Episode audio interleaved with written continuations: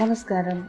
Gope foundation Radhakrishna Telugu podcast వింటున్న శ్రోతలందరికీ సాదర నమస్కారంతో హౌస్ కృష్ణ ప్రశాంతి మరొకసారి నీతి కథలకు సామెతలు లేదా సామెతలకు నీతి కథల రూపకంగా కొన్ని సామెతలు నీతి కథలు మనం తెలుసుకుంటున్నాం కదా.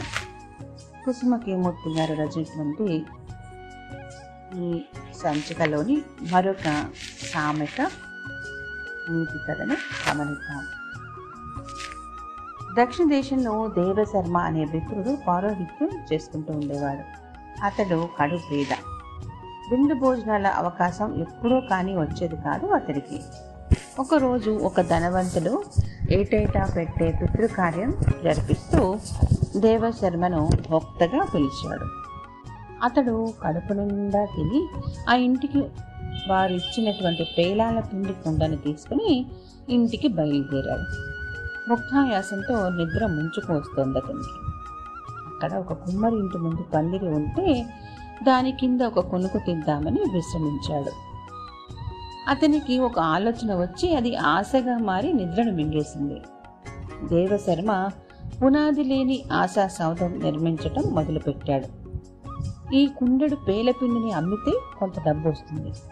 కొంత డబ్బు అప్పు తెచ్చి ఒక పాడి ఆవుని కొంటాను. పాలు అమ్మి డబ్బు కూడబెడతాను. ఇక ఆ ఆవు లేగదొడలను కంటుంది. వాటిని అమ్మి మరింత డబ్బు సంపాదిస్తాను. ఇంకెన్నో ఇంకెన్నో మరెన్నో ఆవులను కొని పాలను అమ్మి ధనవంతుడని ఇల్లు కడతాను అంటూ ఇటువంటి ఆశా సౌదాలు నిర్మిస్తూ ఉన్నాడు ఇతను. ఇంకా అతను అనుకుంటున్నది ఏమిటంటే పైన ఒక మేడ కడతాను. నా సంపద చూసి చాలా సంబంధాలు వస్తాయి.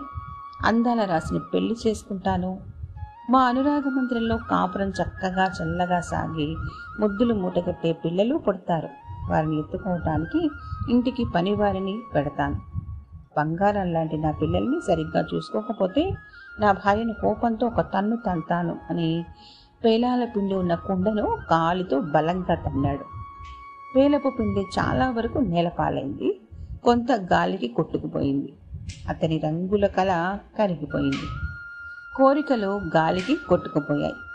కుండను విసురుగా తన్నటం వల్ల కుమ్మరి కుండల దొంతర్లు కింద పడి ముక్కలైపోయాయి. కుమ్మరి చీవాట్లు పెట్టాడు. నష్టపరిహారం అడిగాడు. మరి ఇందులోని సామెత ఏమై ఉంటుందో గ్రహించారా? పునాది లేని ఆశా సౌధం నిలవదు.